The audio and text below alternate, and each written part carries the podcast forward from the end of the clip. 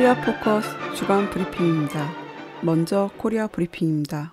8월 31일 노동신문은 강도적 논리는 통할 수 없다는 논평을 게재했습니다. 논평에서 최근 미국이 우리의 정상적인 전술 로켓 발사 훈련에 매우 불안 초조해하고 있다며 로켓 발사 훈련은 그 누구의 시비거리로 될 수 없다고 못 박았습니다. 이어 자위권을 행사하는 것은 주권 국가의 합법적 권리며 자기 영토나 영해에서 이런 훈련을 진행하는 것은 세계적으로 보통 현상이라고 지적했습니다. 계속해서 미국의 강도적 논리는 절대로 통할 수 없다며 미국이 우리의 로켓가 저들의 머리 위에 불소나기가 되어 쏟아지는 악몽에 사로잡혀 허튼 도발 라바를 불어대든 말든 우리의 전술 로켓들은 대지를 박차고 연속 솟구쳐 오를 것이라고 밝혔습니다. 지난 1일 북이 단거리 발사체 한 발을 자강도 용림에서 동해상으로 발사한 이후 6일 원산 일대에서 또다시 동해상으로 단거리 발사체 3발을 발사했다고 합동참모부가 밝혔습니다.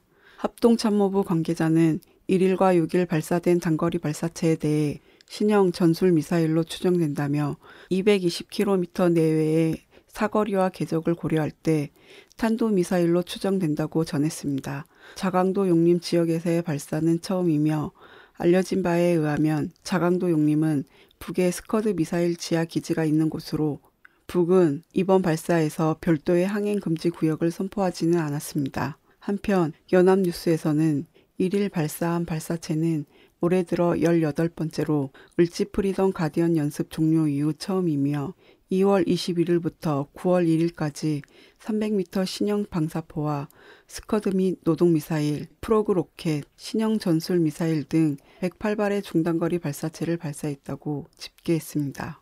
3일 노동신문은 정세론 해설 응원단 파견은 왜 성사되지 못했는가를 게재했습니다.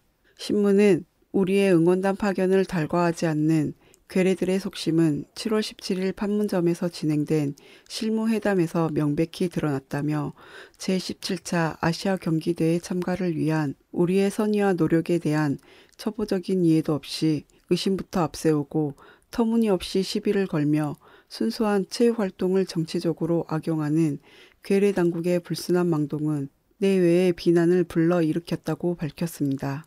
그러면서 인천에서 진행되는 국제 경기에 우리 응원단을 참가하지 못하게 한 것은 민족의 화해와 단합, 남북 관계 개선을 한사코 반대하는 괴뢰패당이 저지른 씻을 수 없는 반통일 죄악이라고 규정했습니다.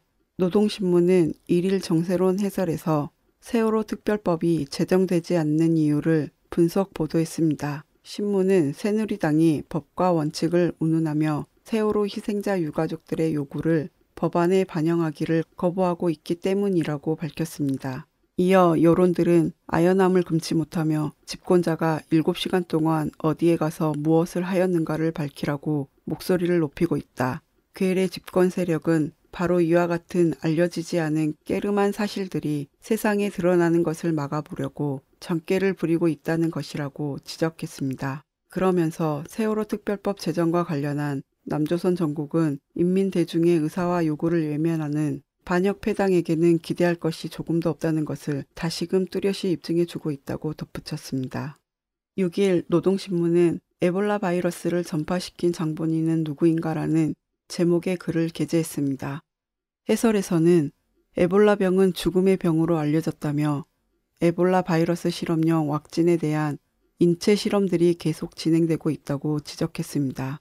이어 자료에 의하면 에볼라 바이러스가 미국이 생물 무기용으로 개발한 악성 바이러스라는 것이 밝혀졌다며 다 알려진 사실이지만 에이즈도 생물 전쟁을 감행하려는 미국의 책동으로 하여 생겨났다고 상기시켰습니다. 계속해서 아직 에볼라 바이러스에 대한 많은 것이 구체적으로 밝혀지지 않았으며 흑막 속에 묻혀 있다며 하지만 어느 때든 모든 진실이 밝혀지게 될 것이라고 경고했습니다.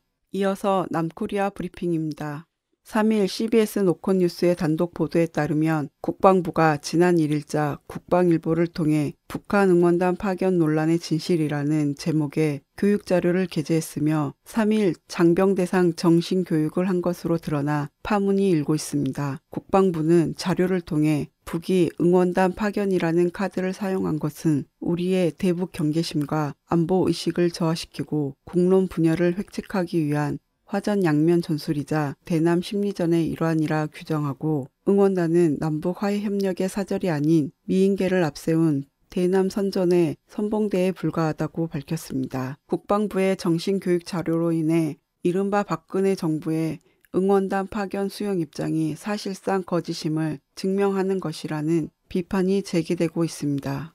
김무성 대표를 비롯한 새누리당 지도부가 정부의 대북 정책을 비판하고 나섰습니다. 대북 제재인 오이사 조치 해제 주장에 이어 북 응원단의 참석을 위한 남북 관계 개선을 촉구했습니다. 김 대표는 4일 기자들을 만나 북의 많은 엘리트 체육인들과 응원단이 와서 교류하고 서로 이해할 수 있는 몇 년 만에 한 번 오는 긴장 완화의 좋은 기회라며 이걸 제대로 살리지 못하는 정부 당국이 참 무능하다고 본다고 질타했습니다. 또 그는 남북합동 응원단 구성도 검토해 보기로 바란다고 정부에 요구했습니다. 최근 김태호, 이인재 최고위원과 유기준 의원 등 새누리당 지도부는 대북 제재인 오이사 조치의 철회를 주장하고 있습니다.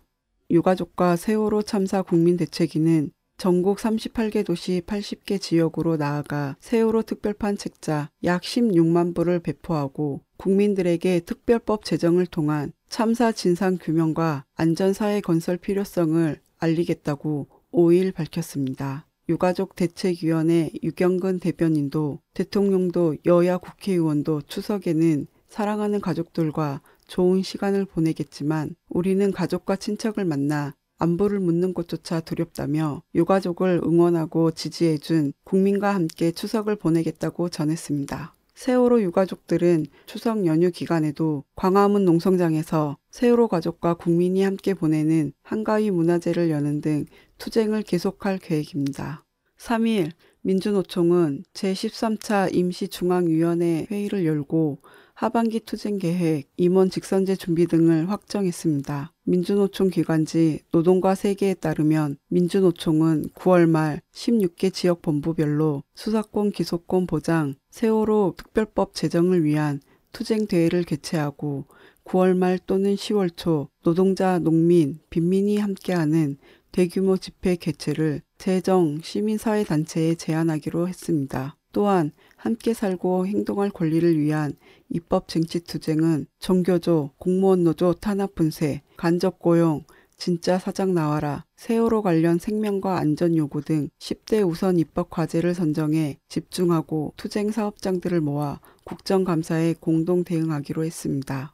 7개 국립대병원 노동조합이 공공의료기관 정성화 대책에 대한 국립대병원 지부 공동성명을 5일 발표했습니다. 경상대 병원, 부산대 병원, 부산대 치과병원, 서울대 치과병원, 전남대 병원, 충남대 병원 등 보건의료 노조 산하 7개 국립대 병원 노조는 방만 경영 개선을 빌미로 한 가짜 정상화 대책 관련 일체의 교섭을 거부한다며 이른바 박근혜 정부의 가짜 정상화 대책 폐기 공동투쟁을 선언했습니다. 노조는 지난 9월 3일 긴급 대책회의를 열고 8월 29일 밀실 합의는 원천 무효, 부산대병원 단체 협약 사수를 위한 공동투쟁, 모든 국립대병원 지부는 방만 경영 개선과 관련한 일체의 교섭 거부 선언, 공공의료기관 가짜 정상화 대책을 폐기하기 위한 공동투쟁을 결정했습니다.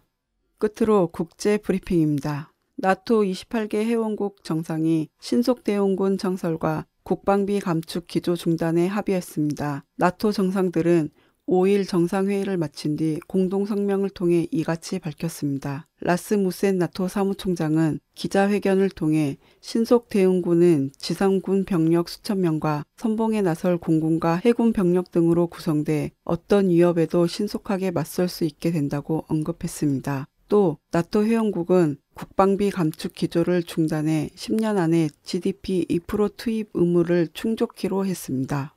리비아 민병대가 수도 트리폴리에 있는 미 대사관과 자국 정부 건물을 대부분 장악했습니다. 알자지라와 AP통신에 따르면 8월 31일 트리폴리 주재 미 대사관과 다수의 정부 청사 건물이 민병대에 점령됐다고 밝혔습니다. 이슬람계 민병대 연합 파즈르 리비아 즉 리비아 여명은 지난 8월 23일 트리폴리 공항을 장악한 데 이어 이날 새벽 미 대사관 단지에 들어가 주요 건물을 점거했습니다. 미 국무부는 치안이 악화되자 지난 8월 27일 트리폴리 주재 대사관을 폐쇄하고 직원을 튀니지로 대피시켰습니다. 미 국방정보본부 DIA가 중앙정보국 CIA와 협조해 특수공작 요원들을 이라크에 침투시켜 이슬람 국가 IS를 상대로 한 극비 임무를 수행시키고 있다는 사실이 데일리 비스트, 위크 매거진 등 미국 언론에 의해 밝혀졌습니다. 또한 정보 지원단 ISA 요원들도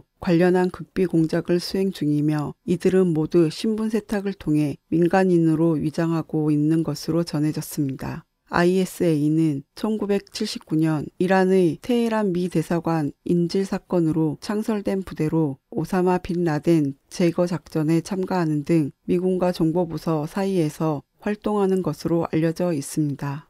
에볼라 바이러스 사망자가 2,000명이 넘어섰습니다. AFP 통신에 따르면 에볼라 백신은 안전성 실험이 이달 시행됨에 따라 이르면 11월부터 백신 사용이 가능하다고 전했습니다. 세계보건기구 WHO는 지난해 12월부터 시작된 에볼라 바이러스 확산으로 현재까지 3,944명이 감염, 이 중 2,097명이 사망했다고 밝혔습니다. WHO는 에볼라 바이러스 백신 시약 두 종의 안전성 검사 결과가 오는 11월에 나온다며 안전성이 확보된다면 11월부터 에볼라에 맞서고 있는 의료진을 시작으로 백신을 투여할 예정이라고 전했습니다. 코리아 포커스 주간 브리핑이었습니다.